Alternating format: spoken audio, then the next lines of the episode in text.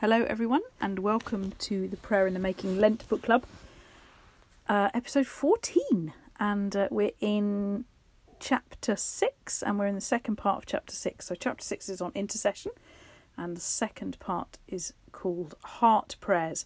Uh, yesterday, we were having a quick look at shoulder prayers.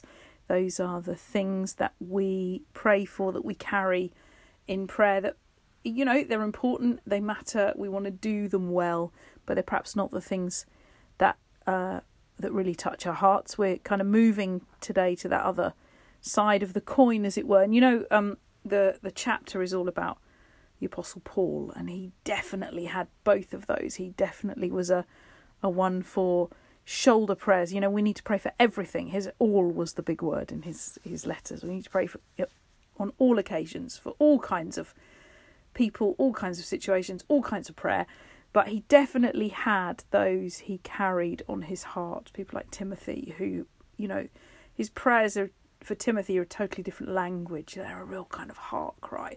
So I wanted to talk to you a bit about um, wanting things in prayer. And uh, do you know what? This is actually really tricky for some people, and I, I want to spend a bit of time on it because I know that for some people this is a huge conundrum. Is it okay to want stuff when you pray? Um, have you ever been, let's call it the takeaway scenario? You know, you're you're with a friend or loved one, or you're gonna have a takeaway together, and someone asks the question, "What kind of food? You know, Chinese, Indian, pizza, whatever. What kind of food do you want?" And you say, uh, "I don't mind. What do you want?" And they say, I don't mind, what do you want? And you say, I want whatever you want. And they go, Well, I want whatever you want.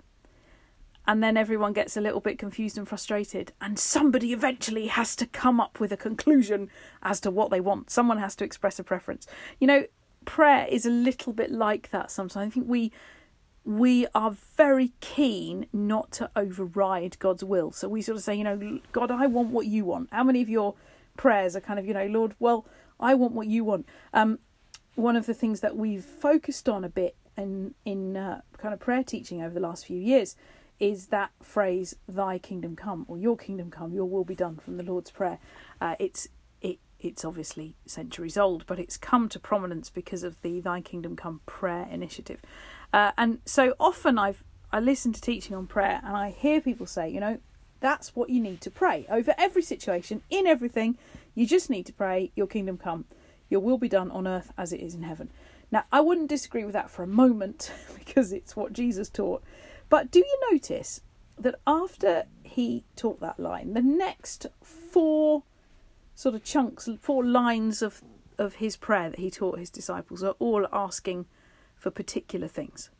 In fact, the first one is, uh, you know, give us this day our daily bread. It's asking for provision for our physical needs. So Jesus didn't clearly think that all you need to do was go, Your kingdom come, your will be done on earth as it is in heaven. Amen. That's all I need to pray. He said you can you can pray that, but you also need to tell God the Father what you want. You need to tell him what you are longing for, what you're looking for. What does that kingdom that you're asking for look like?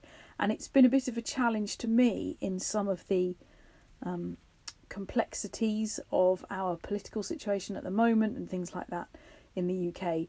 That actually, the Thy Kingdom Come prayer is a really powerful prayer, but it's not the only prayer that we pray. God is keen to know our hearts, He wants to know what we want.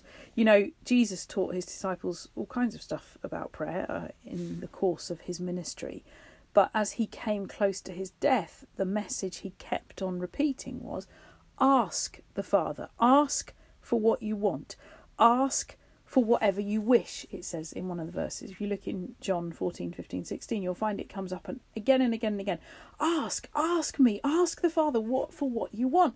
Well, if we're going to ask, we have to know what we want, don't we? We have to be prepared to uh, kind of put ourselves on the line at some level to say, God, this is what I particularly want. And for a lot of us, it's easier to stand back and pray for ourselves or for someone else and say, God, I don't really know what to pray, but I just want whatever you want. Lord, you tell me what you want. And I think listening to God, as I said in the last episode, listening to God and getting His, uh, getting a word from Him is a very powerful thing to do. But I think He might also sometimes be asking us, "What, what do you want me to do?" That's what Jesus asked people uh, when He encountered them during His ministry, wasn't it? You know, the Bartimaeus, the blind man. What do you want me to do for you? Bartimaeus didn't go, I want whatever you want to do for me, Jesus. He said, I want to see. And a heart prayer is what you most want in the depth of your heart. That's that's what a heart prayer is. And so if I said to you, right, pick a person in your family, you're going to pray for them. Uh, a shoulder prayer might be that you're going to find out what they need or you're going to ask God for a word for them. That's that's really good. But your heart prayer for that person would come when I said to you, What do you really long to see happen in that person's life? Now, immediately, I can hear cries from around uh, the nation, as it were, of people going, Yes, Lyndall, but what if I ask for something that's wrong? Do you remember I was telling you about my mum yesterday? And my mum always says, I don't want to pray the wrong prayer. I don't want to pray the wrong thing. And we do get concerned about that, don't we? I don't want to pray. There's a great word which has gone a bit out of use now, but it, it was around a while ago. don't want to pray soulish prayers. I don't want to pray prayers that are all about me. I don't want to just be asking for the Rolls Royce to turn up on my drive tomorrow morning when I wake up because I fancy a new car. You know, absolutely, this is not about saying that uh, we ask for whatever we want and expect God to uh, respond to our every whim. And that's why the key phrase, if you read uh, sort of John 14, 15, 16, about when Jesus says, ask for whatever you want, the key phrase is in my name. Now, there's lots of different ways of understanding the phrase in my name. Uh, some people have likened it to banking a check. You know, if a check's got got a name, the name of a rich person on it, then there's going to be quite a lot of money in the account. If the check's got Jesus' name in it, then on it, then there's going to be you're banking uh, with the resources of heaven. I, I love that. That's a beautiful analogy. For me, though, it's a bit more. Um, have you come across lately this idea of not in my name? If you come across the, uh, it's a hashtag, and so any time that something happens that say I don't approve of, that's that's not doesn't meet my values or expectations, isn't in line with what I think is right and important in life, I might put hashtag not in my name. And that really helps me when I think about praying because it's in Jesus' name. What kind of things would Jesus want me to ask in this moment? What kind of things would be important to him? What kind of things would he be wanting to do. This is his kingdom I'm praying for. So I say, Your kingdom come. And then I start to say, and I know that in line with your kingdom uh, and your name is dot dot dot. So for instance, if I if I were praying for somebody and my heart prayer coming out of the deepest place of my desire for them was that I want them to be healed, I know healing is in line with Jesus' name and with the kingdom of God. I know that. I've read the Gospels. I know that's what Jesus loves to do. So I'm praying for healing and I'm praying in his name. Now, there are a few times in life when we pray something and God says, don't pray it because uh, I want to do something different. Uh, it's pretty rare, but it does happen. But I simply trust that if that's what God's doing, He'll stop me and He'll tell me.